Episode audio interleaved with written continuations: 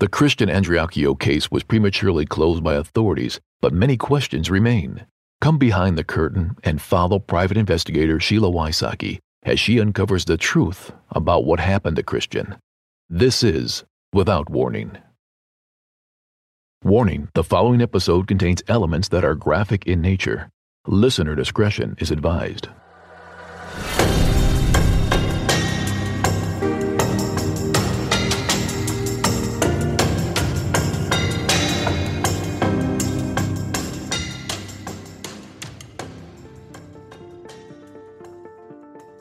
This episode will be a short one since it's being released on Thanksgiving.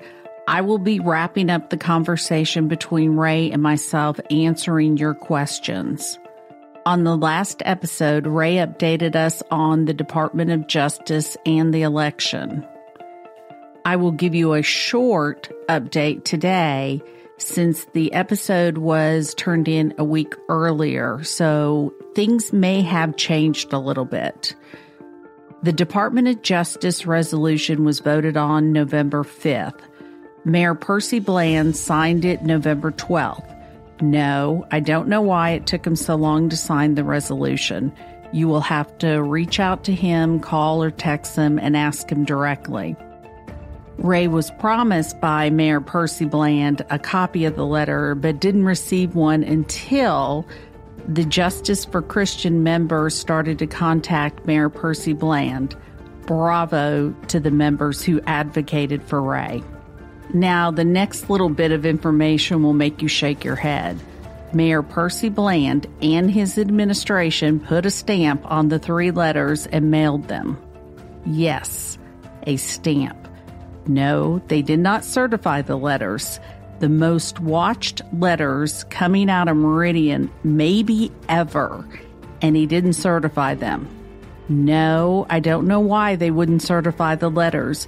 You will have to once again reach out to Mayor Percy Bland yourself. The election update is simple. They are working on going through the boxes as I record. Beyond that, I don't have any information. I will put updates on Without Warning YouTube channel. On this episode, I will finish my conversation with Ray and the questions you have asked. If your question wasn't answered, feel free to post it on Facebook and I'll get to it. Things are never as they seem. When you get the rest of the story and all the evidence, reality is usually different from the smoke and mirrors of incomplete information. Why would the case file be incomplete? Why leave out critical information? Ray and I talk about a few gaping holes in the case file. Let's jump into my conversation with Ray.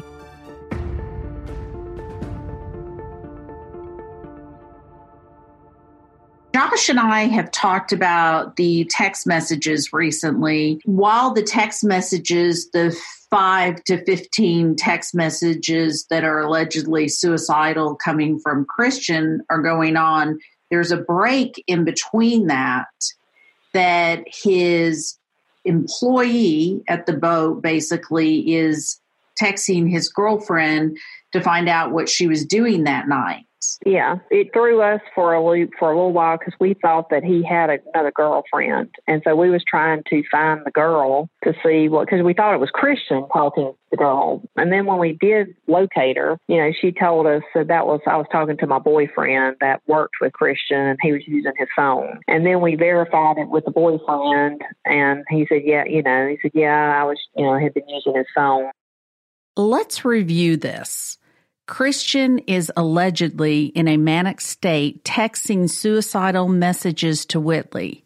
He then stops, gives his phone to an employee on the boat who starts texting his girlfriend about the plans she has for the evening, and then the employee gives the phone back to Christian to continue on his alleged manic state. Remember, Christian is on a tugboat in a leadership role, and he is going to let his employees see alleged suicidal texts. I think not. His employee would be obligated to tell the captain about the text messages, and Christian would lose the respect of his employees and potentially his job. There was also, I noticed somebody sent me a screenshot of, I think, Eddie Miller or somebody, you know, talking about, you know, that Christian was psych- uh, psychotic and that he was obviously had, you know, a lot of issues and that he was very obsessive because he could, he would sit there and call Whitley back to back to back. Well, that didn't have anything to do with when he was calling him back, her back to back to back. You know, honestly, we thought the same thing when we first got the phone records and everything. It was like, you know, he's sitting there calling her over and over and again. And, you know, when he was doing that, it didn't have anything to do with him being mad at her or, you know, whatever. It was because he was trying to sell his motorcycle. And he tells the guy, well, my ex, the guy was wanting to come get the motorcycle immediately while he was on the boat. And he told him, so, well, my ex has a key to the apartment. Let me get in touch with her and she can go into the apartment and give you the key to the motorcycle. I mean, he even calls Whitley his ex. So he starts calling Whitley and calling and calling because the guy is telling him if he doesn't have, if he can't get the motorcycle by a certain time that day, then the deal's off. He's not going to buy the motorcycle. So Christian is sitting there calling her back to back to back because he's trying to get her so that she can go get the key to this motorcycle. So, you know, again, it's one of those deals where everything is not what it seems a lot of times when it comes to text messages and phone records. The messages that were redacted that tell the rest of the story will be released and talked about in December when I examine the last two known people with Christian, Dylan and Whitley.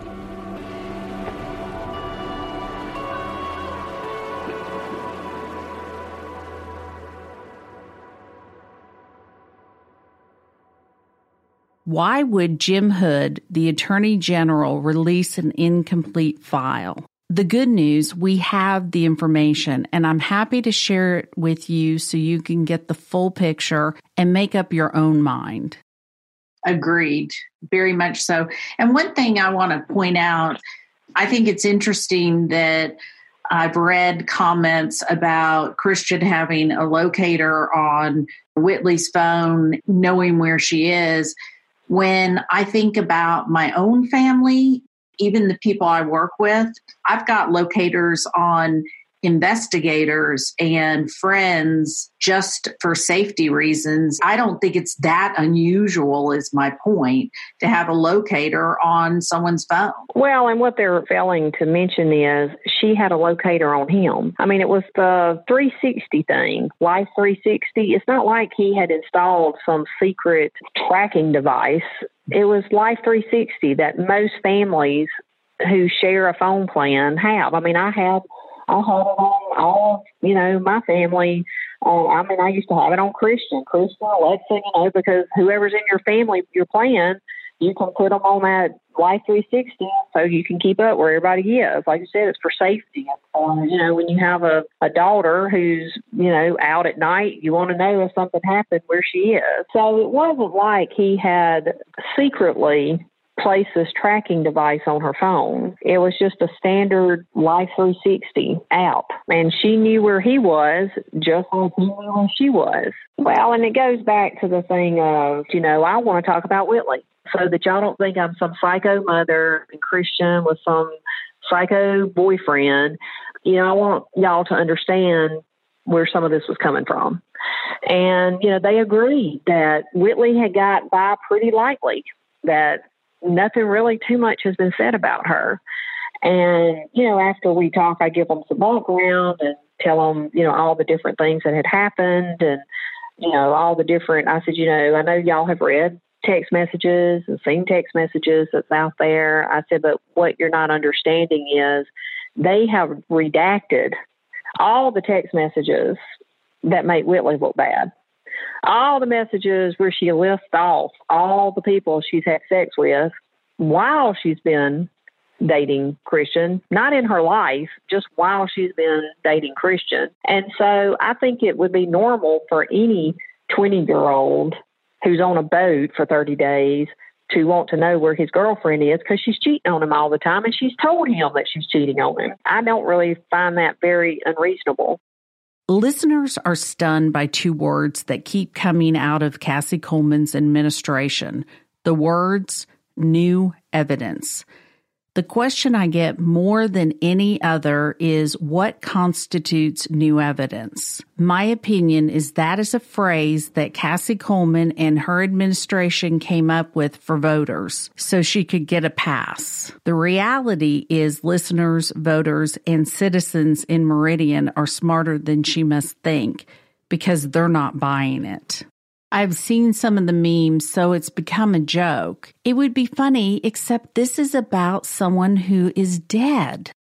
With Cassie admitting it was a staged, botched investigation, isn't that new evidence? Well, I mean, in my opinion, there's all kind of new evidence. So, I mean, I, I think that the lady at the apartment who says that she heard the gunshot around twelve thirty, that's definitely new evidence and blows their story completely out of the water. The E M T backing up the level of river, that what Arden says, which again aligns with the lady saying she heard the gunshot around twelve, twelve thirty. Since they seem to think that they've never heard the guy's statement on the boat, well, then you could say that's new evidence. Person at the apartment who they say that they've never heard that either, seeing someone come out of two guys by the apartment, that's new evidence. So, I mean, it just goes on and on. They would send the D N A to be tested, and if they get a ballistics report, that would even be possibly more new evidence. So, I mean, they could walk into a grand jury right now, tomorrow,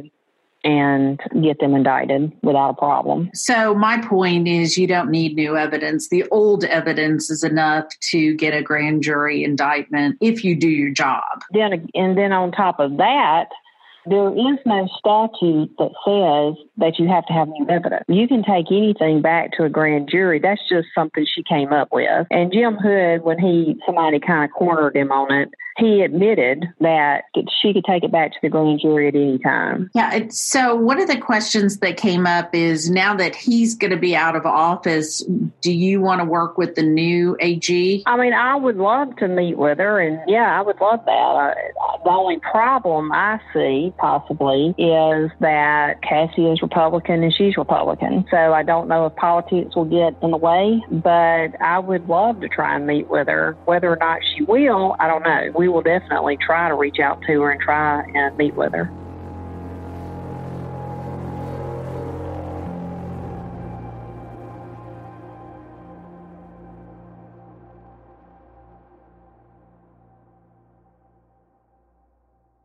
Did Dylan or Whitley attend the funeral? Whitley did not. Dylan, they say, was out the graveside service. Um, he did not, I don't think, come to the church. I did not see him at all. I don't quite frankly believe he was there, but there have been a few people who say that he was at the cemetery. Okay. And then did Dylan or Whitley reach out to you after Christian's death? No. Not at all. How long after Christian's death did Whitley move? Well, I mean, you know, she bounced around. She's always just kind of bounced around. I mean, she at one point, I mean, she didn't move for a while. She was here for a couple years. Then she dated some guy, and I want to say that they briefly moved to Chicago maybe or somewhere. She wasn't gone very long. Then she came back. Then she moved to somewhere like maybe in Alabama. And that wasn't, didn't last long. Then she came back. Then she moved down to the beach with a boyfriend. You know, typically it's with some guy that she would move with. And she moved down to the beach and was living with two guys actually that was from up here, um, up at Delwood. That's where she pretty much, she stayed there for, I would say, a good six, nine months. And then from there went to Key West. Melissa McCarthy was the host on Crime Watch Daily.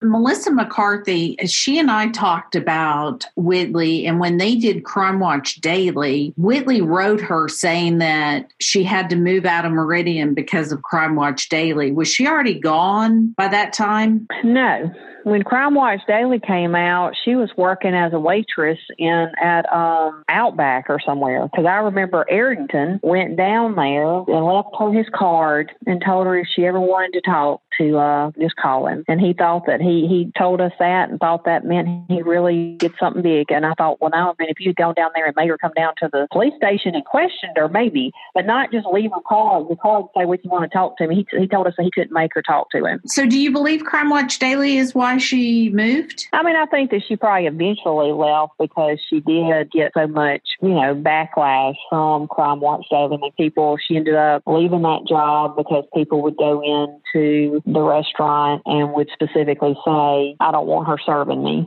She moved, she kind of jumped around with jobs a little bit there because, you know, quite frankly, nobody wanted her working for them because the public in general. But I, I think, I don't think she went to Key West from there. I think she, that's when she went down to the beach, went down to the coast. So when was the last time you saw Whitley? Actually in person? Yeah. Oh gosh, I don't know, like years. I've never seen Whitley. I've only seen Whitley in person probably two or three times since Christian died. I mean, I saw her, now I'm not counting the times like she was out on the boat at the lake, you know, like from a distance, but like I saw her, I would say no more than three times since in, in total since Christian died, because we just don't, you know, we don't travel in the same circles, I guess you'd say. Right. And then what about Dylan? When was the last time you saw him? I actually, I actually have never seen Dylan since um, Christian died. Interesting. You know, he hid out at his mother's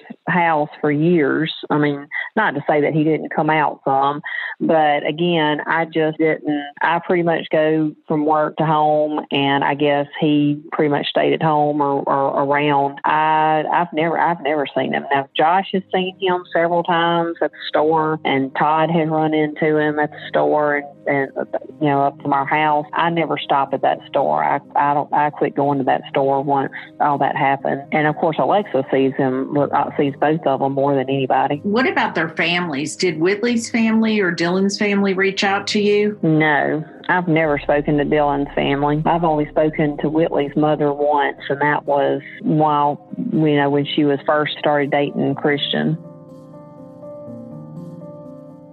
Thanksgiving is a very hard holiday for my clients. Please remember them in your thoughts today. Thank you for listening and being an advocate for Christian.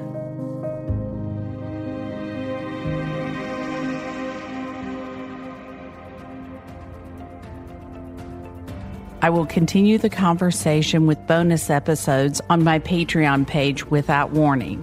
Please go to without warning podcast dot com and buy a t-shirt and show your support to Christian Andreacchio.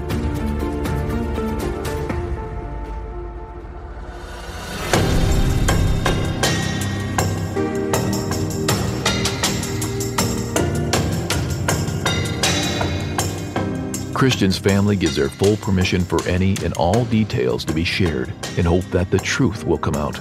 If you know anything at all, call one eight eight eight, five nine nine, zero zero zero eight or email tips at sheila wysocki dot com.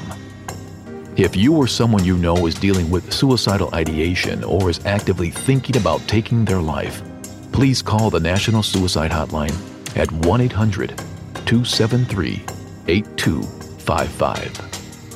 If you enjoy listening to this podcast, join Patreon today. Without Warning, Executive Director, Executive Producer, and host, Sheila Wysocki. Mix and mastering by Resonant Recording. And announcer, Tim Evans.